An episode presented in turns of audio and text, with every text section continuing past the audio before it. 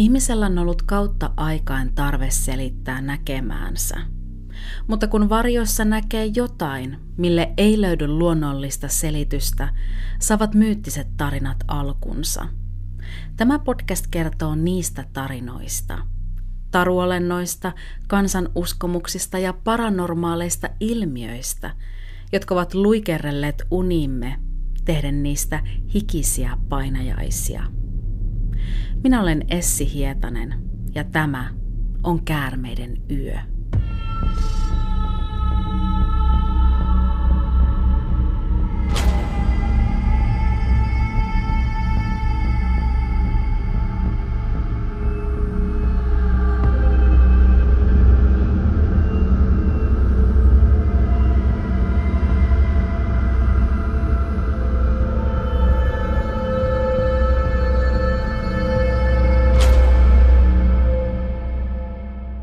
Hei ja lämpimästi tervetuloa tutustumaan maailman kummallisiin ja kammottaviin kertomuksiin. Tämänkertainen tarina on sekä kummallinen että kammottava, ja voin vaikka vannoa, ettei ole monellekaan teistä entuudestaan tuttu. Mietin, että haluaisin pitkästä aikaa paneutua jonkin vanhan kunnon taruolennon myyttiin, ja samalla pohdin, että Afrikan mantereella ei ollakaan näissä jaksoissa pahemmin reissattu, jos ei oteta huomioon lentävän hollantilaisen vierailua Hyvän toivon niemen vesillä siellä Afrikan eteläisimmässä kärjessä. Kun aloin tutkia afrikkalaisia taruolentoja, sieltä löytyykin otus, joka ei varmasti jätä ketään kylmäksi. Olento, jossa kaksi epätavallista eläintä on lyöttäytynyt yhteen muodostaen tappavan tiimin. Valtavan pitkää käärmemäistä otusta jolla on norsun pää ja tappavan terävät syöksyhampaat, kutsutaan vanhoissa kansantaroissa rytslaniksi, mikä tarkoittaa suurta käärmettä. Ennen kuin mennään tämän pedon tarinaan, joka johdattaa meidät lopulta timanttiaarteen ja kummallisten katoamisten äärelle, haluaisin muistuttaa, että Kärmeren Patreonista löytyy lisäkuunneltavaa jo useamman tunnin verran. Jos siis haluat tukea tämän podcastin tekoa, niin Tule vaikka vain kuukaudeksi kärmistukijaksi ja pääset kuulemaan jakson muun muassa vanhasta Maija-temppelistä löydetystä kristallikallosta ja siitä, millaisia aaveita vanhan australialais mielisairaalan käytävillä kerrotaan liikkuvan. Kaikki tämä jo alle viidellä eurolla kuukaudessa. Linkin Patreoniin löydät jaksokuvauksesta. Voit myös tukea minua kertomalla Kärmenen yöstä kavereillesi seuraamalla somessa tai arvostelemalla tämä podcast Spotifyssa tai Apple Podcasteissa. Lämmin kiitos jo kaikille teille, jotka olette tukeneet Käärmeiden yötä ja sitä, että yliluonnolliset aiheet nousevat podcast-maailman kartalle. Jossain kaukana tuolla, satojen kilometrien mittainen joki kiemurtelee sinnikkäästi pitkin maita ja mantuja – päätyen lopulta paikkaan, jota ympäröi polttava hiekkatasanko ja taivasta kolkuttelevat jylhät vuoret. Punaruskean aavikkomaiseman keskellä sinisenä juovana paistava joki on kuin erämaan lahja janoiselle, keidas keskellä paikkaa, jossa ilma värisee kuumuudesta. Jossain tämän joen varrella, syvällä luolan uumenissa, kerrotaan sijaitsevan jokeakin suurempi lahja – niin valtava aare, ettei sitä yksi ihminen jaksa kantaa. Luolan täydeltä timantteja, jotka vain odottavat noutajaansa. Mutta on syynsä sille, miksei tätä aaretta ole kukaan lunastanut omakseen. Olento, joka oli täällä jo aikojen alussa ja jonka sanotaan olevan Jumalan luomistyön pahin virhe. 15 metriä pahuutta odottaa sitä rohkeaa, joka uskaltaa astua tämän olennon pesään, mitä myös kutsutaan helvetin koloksi. Millainen olento on myyttinen, norsun ja käärmeen yhdistämä Rutslan? Ja miten Loch Nessin hirviön taru liittyy tähän tarinaan? Lopuksi kuullaan, millä kummallisella tavalla saattoi neuvotella itsensä vapaaksi Rutslanin otteesta –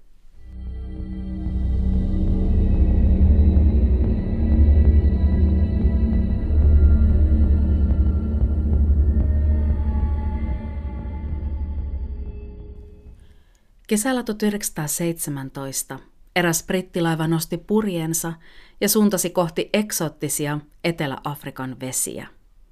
Kyydissä oli mies, joka oli odottanut tätä matkaa kärsimättömästi jo neljän vuoden ajan. Mainekkaan Oxfordin yliopiston käynyt liikemies Peter Grayson oli valmistellut matkansa huolellisesti ja etsinyt kirjaston uumenista käsinsä kaiken sen, mikä voisi auttaa häntä tulevalla matkallaan. Vanhat kartat ja alueella käyneiden tutkimusmatkaajien päiväkirjat tulivat vuosien varrella tutuiksi, ja tämän lisäksi Peter opiskeli afrikkalaisia kieliä, paikallisia tapoja ja perinteitä sekä vanhoja legendoja. Kaikki tämä siksi, että Peter oli vakuuttunut siitä, ettei vanhat tarinat olleet vain tarua, ja että nämä tarinat voisivat johdatella hänet jalokivi-aarteiden äärelle. Siitäkin huolimatta, että hän tiesi tarinan kertovan myös aaretta vartioivasta pelottavasta olennosta. Kun Peter lähti pienen, kuusihenkisen retkikuntansa kanssa kohti tuntematonta, hän lausui nämä kohtalokkaat sanat. Olen vakuuttunut siitä, että palaan Englantiin joko hyvin varakkaana miehenä tai kuolleena miehenä. Tämä jakso saa alkunsa kuin vanha seikkailuelokuva konsanaan, ei vain Peterin tarinan takia, vaan myös sen huikean miljoon vuoksi, minne nyt suunnataan. Palataan Peterin tutkimusmatkaan jakson myöhemmässä vaiheessa ja laskeudutaan ensin lohikärmen vuodelta alas laaksoon, Lesoton ja Etelä-Afrikan rajalle, mistä saa alkunsa koko Afrikan eteläkärjen halkova ja samalla koko Etelä-Afrikan pisin joki, Orangejoki. Tämän joen varalle sijoittui myös kummallisen norsukärmeolento Rutslanin myytti. Orangejoki, englanniksi Orange River, ei ole saanut nimeään veden oranssin värin vuoksi, kuten monet virheellisesti luulevat, vaan nimi on eurooppalaisten valloittajien perintöä. Joki sai länsimaisen nimensä vuonna 1779, kun Hollannin Itä-Intian kauppakomppanian eversti Robert Gordon matkasi jokea pitkin sisämaahan. Hän halusi nimetä joen Orange Riveriksi kunnianosoituksena Hollannin prinssille Wilhelm viidennelle, jota kutsuttiin jo kolmantena sukupolvena lisänimellä Prince of Orange, viitaten Kaakkois-Ranskan Orangen alueeseen, joka oli kuninkaallisen perheen hallussa. Oranssin värin ja appelsiineihin tämä alue liittyy sikäli, sillä appelsiinit tuotiin Eurooppaan juuri Ranskan kautta. Sanskritin naranga ja arabian naranja muotoutuvat ranskan kielessä muotoon ohonja, mikä jo muistuttaa pitkälti appelsinin nykyistä englanninkielistä muotoa orange. Oranssia sävyä kutsuttiin vielä 1500-luvun puolivälin asti keltaisen punaiseksi tai sahramiksi, ennen kuin se sai nykyisen muodon ja tarkoittaa englanniksi sekä väriä että hedelmää. Tämä tarina veti meidät hieman sivupoluille, mutta on hyvä osoitus siitä, kuinka kauas Orangejoen nimi vetää sen todellisilta juurilta. Orange River onkin ennemmin länsimaalaisten käytössä. Sen sijaan paikalliset puhuvat siitä Karib- tai Senkejokena. Tulevaisuudessa jompikumpi näistä saattaakin olla joen nimi, sillä eteläafrikkalaiset haluaisivat karistaa lopullisesti nimen kolonialistisen kaijun.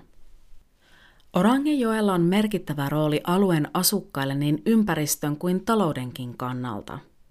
Joki tarjoaa elintärkeää kastelua ja juomavettä, mitä on patoamisen ja tunneleiden avulla onnistuttu kuljettamaan myös kauemmas sisämaahan.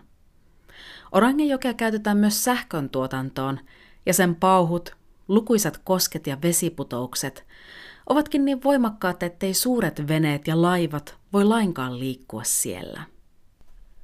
Orangejoen toisessa päässä, aivan Etelä-Afrikan luoteiskulmassa, sijaitsee paikka, johon myyttisen norsukärmehirviön Rutslanin legendatarinoissa useimmiten sijoittuu, ja minkä maisemaa tuossa jakson alussa teille maalailinkin. Richtersveld on kaunis, mutta karu aavikko, joka sijaitsee aivan Etelä-Afrikan ja Namibian rajan tuntumassa. Richtersveldissä sijaitsee nykyään kansallispuisto – ja sen erikoinen luonto, rososet vuoret ja Fish Riverin jylhä kanjoni onkin monien turistien käyntilistalla. Lämpötila Richtersveldissä on tukala ja lämpömittari voi keskikesällä kumimpina aikoina kohota helposti yli 50 asteeseen. Kuumassa aavikkomaisemassa ei moni eläin viihdy, mutta liskot ja käärmeet sen sijaan ovat siellä tuttu näky. Joten kun kuulee Rytslanin tarun ja näkee Richtersveltin karun luonnon, voi sinne helposti kuvitella yhden jättikärmeen mentävän luolan. Orangejoen historiassa on kiinnostavaa myös se, että joen uomat olivat merkittävässä osissa 1800- ja 1900-lukujen vaihteessa vallinnutta timanttilöytöjen aikaa, jolloin Etelä-Afrikassa tehtiin aivan ensimmäiset raakatimanttilöydökset. Jossain joulukuun 1866 ja helmikuun 1867 välisenä aikana 15-vuotias Erasmus Jacobs löysi läpikultavan kauniin kiven isänsä maatilalta Orangejoen etelärannalta. Löytö paljastui timantiksi ja se sai aikaan kultakuumeeseen verrattavan huuman, kun Etelä-Afrikasta löytyi seuraavien vuosien aikana enemmän timantteja kuin Intiasta oli löydetty aiempien kahden tuhannen vuoden aikana. Intia oli pitänyt hallussaan timanttimaan kärkipaikkaa, sillä sieltä oli tehty miltei kaikki maailman timanttilöydöt, ennen kuin 15-vuotias poika muutti löydellään koko timanttilouhinnan historiaa.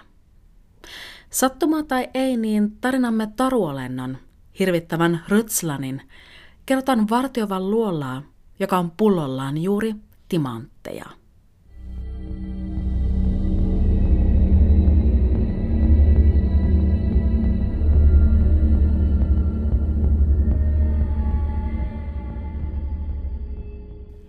Rytslanin legenda menee jotakuinkin näin.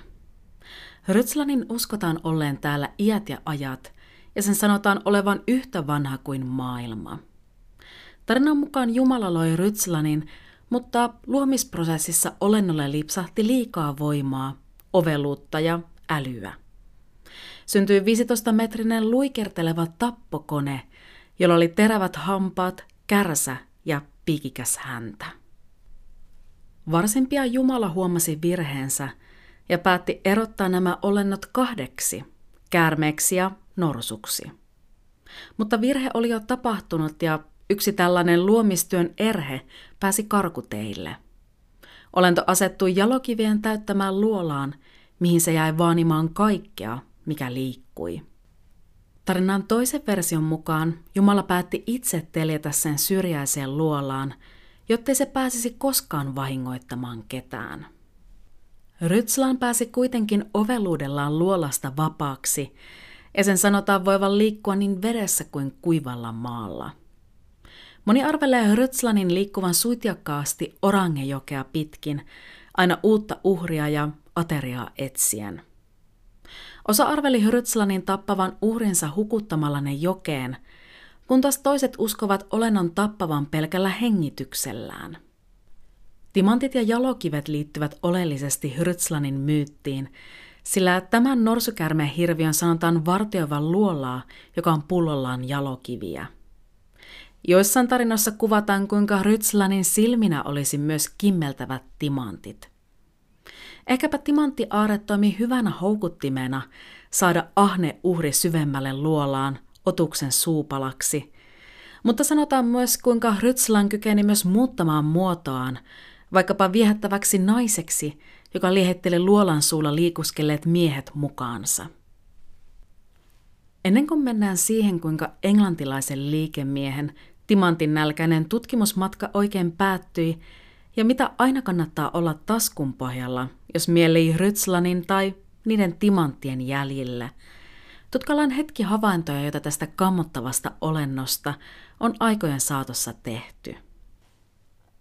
Ensimmäinen kirjattu havainto on 1830-luvulta, mutta tiettävästi tästä olennosta on tarinoitu jo kauan ennen sitä alueella asuneiden alkuperäiskansojen toimesta. Harmillisesti monet näistä tarinoista on ollut vain suullista perimätietoa, ja englanniksi taipuneet tarinat ovat pitkälti eurooppalaisten kertomia – Kuten myös Rötslan tulee suoraan hollannin kielestä ja on sitä perua, kun Etelä-Afrikka oli vielä Alankomaiden siirtomaa. Hollantilaisten siirtolaisten eli buurien puhumasta kielestä kehittyi sittemmin afrikanssin kieli, millä hrytslan tarkoittaa myöskin suurta käärmettä. Afrikkalaisten alkuperäiskansojen keskuudessa tarinaa kerrotaan myös pitkälti laulujen ja tanssin avulla, joten ei ihmetä täältä kaukaa kylmästä Suomesta on vaikea päästä aivan sinne alkuperäisten tarinoiden äärelle. Joitain tarinan rippeitä kuitenkin löysin siitä, kuinka nämä vanhat kansat ovat mahdollisesti kertoneet Rytslanin myytistä. Sanit ja koikoit, tai lyhyemmin vain koit, ovat eteläisen Afrikan alkuperäiskansaa. Jälkimmäistä näistä kuultinkin jo hieman lentävän hollantilaisen jaksossa. Sanien kerrotaan tanssivan ja laulavan suurikokoisen hirviömäisen otuksen tarinaa. KMB on tämä olento Sanien tarinoissa. Olento, joka oli kuin sarvipäinen käärme, joka asusti vedessä ja väijyi kaislikossa uhriaan. Samankaltaista tarinaa kerrotaan myös koikoiden keskuudessa. En löytänyt tarkemmin tietoa koikoiden ja myyttisen käärmeolennon tarinoista, mutta sen sijaan löysin mielenkiintoisen kertomuksen olennosta, johon kerrottiin Rytslanin tavoin asuvan jossain syvässä kuopassa tai luolassa. Gagorib oli koikoiden tarinoissa jonkinlainen peikkomainen otus, jonka nimi tarkoitti alasheittäjää. Gagoreb istuskeli syvän kuilun reunamilla ja saattoi maanitella ohikulkevalle ihmiselle, ettei tämä varmasti uskaltaisi heittää kiveä sitä päin. Tällä tavoin haastettuna moni ei voinut vastustaa kiusausta, ja useimmat nakkasivat tätä demonista otusta kivellä. Gagorib kuitenkin tiesi mitä teki, sillä häntä päin heitetyt kivet kimposivat olennon ruumista suoraan heittäjää päin, joka puolestaan tippui heiton voimasta kuoppaan ja kuoli. Gagorip sitten söi syvänteeseen pudonneet hyvällä ruokahalulla ja jäi odottamaan seuraavaa hyväuskoista uhriaan. Tarinan mukaan tämän ilkikurisen olennon onnistui kukistamaan vasta sankarin nimeltään Heitsi Ebith. Hän nimittäin malttoi odottaa niin kauan, että Gagorip katsoi muualle – jonka jälkeen sankari viskasi kiven suoraan hirviön korvan alle. Tämä heitto onnistui vavisuttamaan olennon tasapainoa niin, että se tippui lopulta omaan kuoppaansa. Vuosina 1836 ja 1837 skotlantilainen sotilastaustainen tutkimusmatkaja Sir James Alexander oli matkalla Etelä-Afrikassa – Alexander etsi matkallaan esineistöä kuninkaallisen maantieteellisen yhteisön näyttelyä varten, ja hän löysikin kotiin vietäväksi muun muassa kivinäytteitä, harvinaisten eläinten ja lintujen nahkoja sekä vanhoja työkaluja. Alexanderin matkat kulkivat myös Orangejokea pitkin, ja näiltä matkoilta tehtyjä päiväkirjan merkintöjä käytettiin myöhemmin hyödyksi alueelta laadittuja karttoja tehdessä. Orangejoella Sir James Alexander kuuli tarinoita huomattavan suuresta käärmeestä, mistä hän kirjoitti päiväkirjaansa seuraavasti. Toisinaan hiekassa näkyi valtava käärmeen jälki, joka oli jalan levyinen. Alkuperäisasukkaat sanovat, että tämä käärme on ympärysmitaltaan yhtä suuri kuin hevosvaunut, ja kun se vierailee Orangejoen suulla – on se merkki hyvästä sadekaudesta. Kryptozoologian isänä pidetty tutkija ja kirjailija Bernard Uvelmans väitti myöhemmin, että Sir James Alexanderin epätavalliset allikaattorihavainnot voisivat myös sopia Rytslanin myyttiin. Allikaattorihavainnot eivät olleet mitään tavanomaisia, sillä näissä kirjoituksissa Alexander vertasi allikaattoria Leviataniin, raamatussa esiintyneeseen myyttisen merihirviöön ja kertoi kuulensa paikallisilta, kuinka joelta kantautui yöllä outoja ääniä kuin lasten avunhuutoja. Hän myös kertoi nähneensä, kuinka jokin outo olento ryömi Orangejoesta ja veti mukanaan rannalla poikineen lehmän vastasyntyneen vasikan. 1900-luvun alussa Etelä-Afrikan viehättynyt geologia sotilas Frederick Caruthers Cornell huomasi yhteyden Richtersveldin alueen ja Rytslanista kerrottujen tarinoiden tai havaintojen välillä. Ymmärtääkseni Cornell ei ollut niinkään vain Rytslanista kiinnostunut, mutta hän keräsi matkoillaan paljon alkuperäiskansojen tarinoita, joten arvatenkin tarinat kärmemäistä pedosta nousi näissä kertomuksissa esille. Cornell kirjasi, että Namibian rajan tuntumassa, siellä missä Orangejoki ja Fish Riverin kanjoni yhtyvät, jokainen alueella asunut koikoi uskoi vahvasti Rytslanin olemassaoloon. Moni heistä ja myös osa alueella olleista eurooppalaisista oli nähnyt hiekassa kiemurtelevan paksun juovan, jonka he epäilivät ollen Rytslanin jättämä jälki. Muutama kilometri joen eteläpuolella perustetussa kristillisessä lähetystyön keskuksessa Pellassa työskennellyt isä Wolf kertoo myös 1900-luvun alussa saaneensa useita huolestuneita ilmoituksia koikoilta, jotka kertovat suuren käärmeen väijyvän heimon karjaa. Isä Wolf otti tiedot vakavissaan ja järjesti alueella etsintäretkiä, jotta tämä peto saataisiin kuriin. Mutta mitään ei kuitenkaan löytynyt.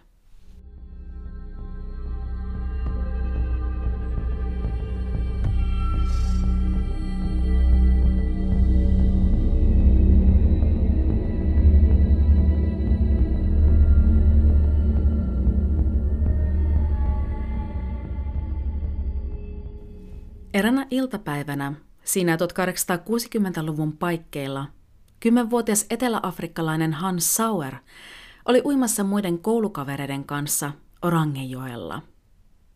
Kesken uinnin Hansin katse kiinnittyi johonkin mustaan, joka pilkisti vedestä kauempana joen uomassa.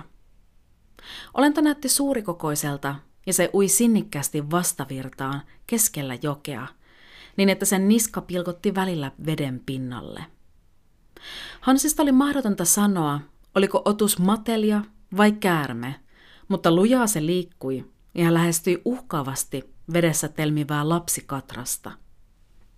Lapset tuivat äkkiä rantaan, pukivat vaatteet päälle ja riensivät kotinsa kertomaan tästä poikkeuksellisen näköisestä otuksesta.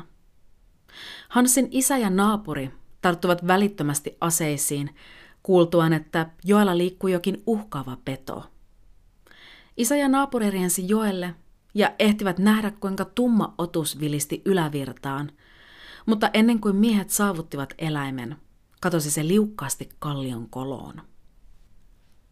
Hans Sauerista tuli aikuisiällä monien tuntema lakimies ja lääkäri, ja hän oli muun muassa Johannespurin aivan ensimmäisiä kirurgeja.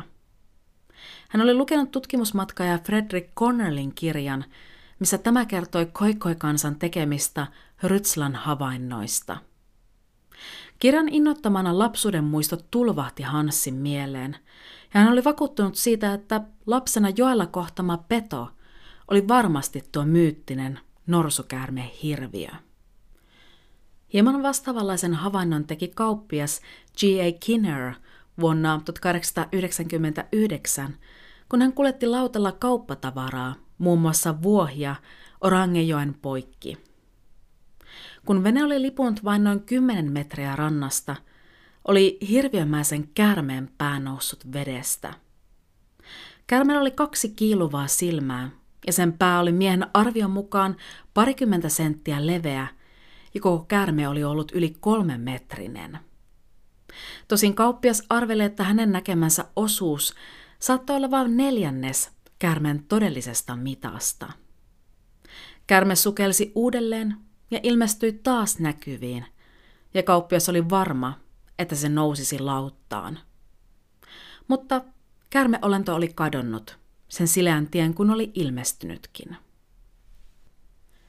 Kiintoisa on, että vanhoissa tarinoissa Rytslanin viitataan juuri norsun ja käärmeen hybridinä, mutta harvassa on ne silminnäkijä havainnot tai tarinat, jotka kuvailisivat juuri olennon norsumaisia piirteitä tai jotain muuta, mikä erottaisi sen tavallisesta, joskin varsin suuresta käärmeestä. Tarujen lisäksi ainoa viittaus norsuun löytyy 1800- ja 1900-lukujen vaihteista, jolloin pastori Leibrantia lähestyttiin mahdollisten Rytslan havaintojen pelossa. Paikalliset näyttivät uskonmiehelle paikan puun juurelta, missä tuon olennon oli arveltu levänneen. Ja toden totta, puun alla oli heinänkoret taittuneet niin, että siinä oli selvästikin maannut jokin suurempi otuus – mutta pastori Leibrand arvelee, että se saattoi olla Rytslannin sijasta myös norsu, joita liikkui tuolla alueella paljon. Mutta miten kävi Peter Graysonin, tuon timantinhimoisen brittimiehen vuonna 1917? Jäämme siihen, kuinka Peter suuntasi kuusihenkisen seurojen kerran kohti tuntematonta. Tietäen Orangejoen vaarat ja vannoen palaten takaisin joko rikkana tai kuolleena miehenä. Karu ja vaikea luonto sekä villieläinten keskelle tehty matka oli kokemattomalle matkaajalle, jos ei nyt paha enteinen, niin ainakin hyvin vaarallinen. Peterin matka alkoi heti epäonnisesti. Ja ensimmäisenä iltana matkalaisten leirin hyökkäsi leijona, joka surmasi yhden ja haavoitti vakavasti toista retkikunnan jäsentä. Paria päivää myöhemmin kolmas joukon jäsen sai surmansa joko hyönteisen tai käärmeen puremasta. Seura alkoi käymään vähin ja jäljellä oli enää vain Peter sekä kolme paikallista opasta. Ja kun neljäs miehistä sairastui, tarjoutui kaksi jäljellä ollutta viemään hänet kylään. Paikalliset yrittivät manitella Peteria mukaansa – mutta tämä halusi sinnikkäästi saattaa retkensä päätökseen, kun oli sitä vuosikausia suunnitellut ja edennyt jo näin pitkälle. Niinpä oppaat jättivät vastaakoisesti Peterin yksin villin ja arvaamattoman luonnon keskelle. Peterin itsepäisesti vannoin pystymänsä retkeen omin voimin. Ja tämä oli viimeinen havainto Peter Graysonista.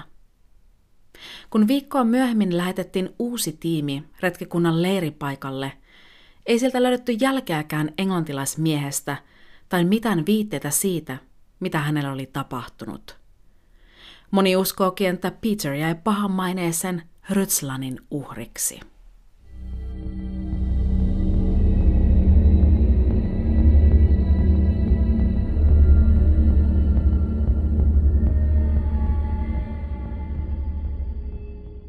Asuuko Etelä-Afrikassa todella Jumalan hylkäämä olento, joka pitää majansa timanttien täyttämässä luolassa? Vai voisiko tätä vanhaa kansantarua selittää jotkut luonnolliset seikat? Paketoidaan nyt lopuksi Rytslanin legenda yhteen ja käydä läpi muutamia teorioita, jotka voivat selittää tämän tarun syntyä. Varmasti yleisin ja monien teidänkin mielessä pyörittelemä teoria on se, että Rytslan olisikin vain suurikokoinen käärme. Jännityselokuvistakin tuttu anakonda ei ole tähän tarinaan syypää, sillä niitä ei asusta lainkaan Afrikassa. Sen sijaan Afrikassa elelee suurikokoinen pyytton, kalliokäärme, joka saattaa kasvaa reilun viiden metrin mittaiseksi ja painaa jopa 90 kiloa. Kalliokärme viihtyy monenlaisessa ympäristössä, kuten metsissä, kallioilla sekä suoja-jokialueilla, joten siinäkin mielessä se sopii hyvin Rytslanin tarinaan. Vaikka kalliokäärme ei ole myrkyllinen, tappaa se saaliinsa monien käärmeiden tavoin kuristamalla. Huonon maineensa se on saanut aggressiivisen luonteensa vuoksi, kun käärmeitä taitamattomat ovat ottaneet tämän haastavan käärmelajin lemmikiksi. Ymmärtääkseni tämä laji ei ole luonnossa sen vihaisempi kuin muutkaan matelijat, mutta saattaa olla hyvin reviiritietoinen ja hyökätä sitä uhanneen tai suupalaksi kaavailemansa olennon kimppuun. Siitä huolimatta, että kalliokärme kykenee kokonsa puolesta nielemään pienikokoisen ihmisen tai lapsen, on tämä hyvin harvinaista – Viime vuosikymmeniltä tiedetään vain muutamia kertoja, jossa ihminen olisi päätynyt kalliokäärmeen uhriksi. Muutamia surullisia tapauksia kuitenkin tiedetään, kuten vuonna 1979, kun yli nelimetrinen käärme kuristi 13-vuotiaan pojan kuoliaaksi, ja kolmevuotias poika puolestaan menehtyi vuonna 1999, kun karannut lemmikkikäärme kuristi hänet keskellä yötä. Kärmeen kuristamaksi joutuminen on harvinaista, mutta vielä harvinaisempaa on, että kärme söisi ihmisen. Kolmevuotiaan pojan tapauksessa huomattiin, että lapsella oli puremajälkiä kaulassa, mistä pääteltiin, että kärme oli yrittänyt niellä uhria, mutta ehkäpä todennut tämän liian suureksi suupalaksi. Siihen nähden, kuinka samoilla alueilla kalliokärme viihtyy ihmisen kanssa, muun muassa viljelysmailla, on tämä käärmelaji ehkä mainettaan parempi, ainakin ihmisten parissa. Toki suurikokoinen käärme säikäyttää kenet tahansa, mutta olisiko siitä aivan hirviömäiseksi kansantaruksi, sitä on vaikea sanoa. Kalliokärme on Afrikassa varsin tunnettu laji, ja sitä metsästetään eri tarkoituksiin myytävän nahan vuoksi, mutta myös siksi, että osa uskoo kärmenen olevan pahoja henkiä. Tämän vuoksi kalliokärme onkin vaarantunut laji monilla Afrikan seuduilla. On hyvin mahdollista, että tarina Hrytslanista olisi syntynyt samalla tavoin kuin monet meidänkin kansantarinat, jotta vaikkapa lapset osasivat olla erityisen varuillaan uintireissulla ja tietäisivät kiertää kaukaa majesteettisen kokoon kasvanutta mateliaa. Taruolentojen ja muiden kadonneiden eläinlajien tutkimiseen keskittynyt Bernard Uvelmans epäili, että Rytslan saattoi olla eräänlainen pitkäkaulainen merikäärme. Hieman samanlainen otus kuin tunnetun Loch Nessin hirviön epäillään olleen. Longneck, suomeksi käännettynä pitkä kaula, tieteelliseltä nimeltään Megalotaria longicollis, oli Yvelmansin itsensä nimeämä otuslaji, joka käsitti kaikkia makean veden järviä jokihirviöstä tehtyjä havaintoja. Hyljemmäisen otuksen pää saattoi muistuttaa hylkeen sijasta hevosta tai kamelia. Tunnusmaisen piirre oli kuitenkin pitkä, notkea kaula – on arveltu, että tämä otus olisi plesiosauruksen eli muinaisen pitkäkaulaisen jurakaudella eläneen meriolennon jälkeläinen tai jopa elossa säilynyt yksilö. Uvulmans väitti, että on mahdollista, että tällainen pitkäkaulainen olento olisi aikojen saatossa voinut uida väljemmiltä vesialueilta Orangejoelle, jääden jumiin joen moniin koskiin ja vesiputouksiin – Vastaavallasta teoriaa on arveltu myös Skotlannin tunnetun järvihirviön, Loch Nessin hirviön tapauksessa. Tämä teoria on kuitenkin kovin kaukaa haettu, eikä sitä olekaan liputtanut muu tutkijayhteisö. Mikäli Rytslang olisi jokin uusi, tuntematon olento, voisi se tutkijoiden mielestä olla ennemmin jokin vedessä elelevä käärmelaji, myyttisen pitkäkaulan sijasta. Tietämättömyyden tumma verho leijuu siis yhä Rytslangin legendan yllä, ja salaperäisyys tekee tästäkin tarinasta entistä kiehtovamman.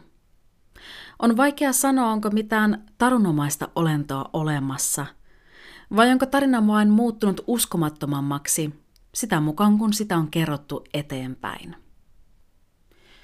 Kiintoisa on se, kuinka vahvasti Rytslanin myytti ja timanttien täyttämä luola – liittyy olennaisesti todelliseen timanttilouhintaan ja Orangejoen historiaan. Aivan kuin ihmisten valtaama kimmeltävien kivien ahneus olisi jollain lailla synnyttänyt myytin jokea vartioivasta pelottavasta olennosta. Ja onhan totta, että timanttibisnes on vaikuttanut niin talouteen kuin sodankäyntiinkin. Kimmeltävästä kivestä on tullut symboli niin rikkaudelle, rakkaudelle kuin kuolemalle, kun sotatantereelta kaivetut timantit ovat rahoittaneet terrorismia ja sodankäyntiä. Ehkä tätä kaikkea tulisikin olla suitsimassa yksi pelottava norsukäärme-hirviö. Ja ai niin, lupasin kertoa yhden keinon, miten on tarinan mukaan mahdollista päästä pakenemaan Rytslanin kynsistä, mikäli sellaisen olennon onnistuu tai joutuu joskus löytämään. Uskotaan, että jos hirviölle antaa kourallisen timantteja, päästä se sinut vapaaksi. Eli ehkäpä tämän tarinan opetus on se, kuinka kallein aare onkin jotain aivan muuta kuin ne timantit. Tässä kaikki tältä erää. Kiitos kun tutustuit kanssani myyttisen hirviön Rytslanin tarinaan. Kuule mielellään, mitä ajatuksia tämä podcast sinussa herätti ja uskotko sinä, että jossain tuolla eteläafrikkalaisen luolan uumenissa lymyää kummallinen norsumainen käärmeolento jalokivi aaretta vartioiden. Palautetta ja jaksotoiveita voit laittaa sähköpostitse Facebookin tai Instagramin kautta. Tarkemmat yhteystiedot löydät podcastin kuvauksesta. Halutessasi voit tukea tämän podcastin tekoa tulemalla Patreonin käärmistukijaksi ja pääset samalla kuuntelemaan jännittäviä spesiaalijaksoja. Ilahtuisin myös, mikäli kävisit jättämässä arvion tästä podcastista joko Spotifyssa tai Apple Podcasteissa. Ensi kerralla käärmeiden yössä painanen luo jälleen uuden nahkansa. Jonkun toisen myyttisen tarinan merkeissä.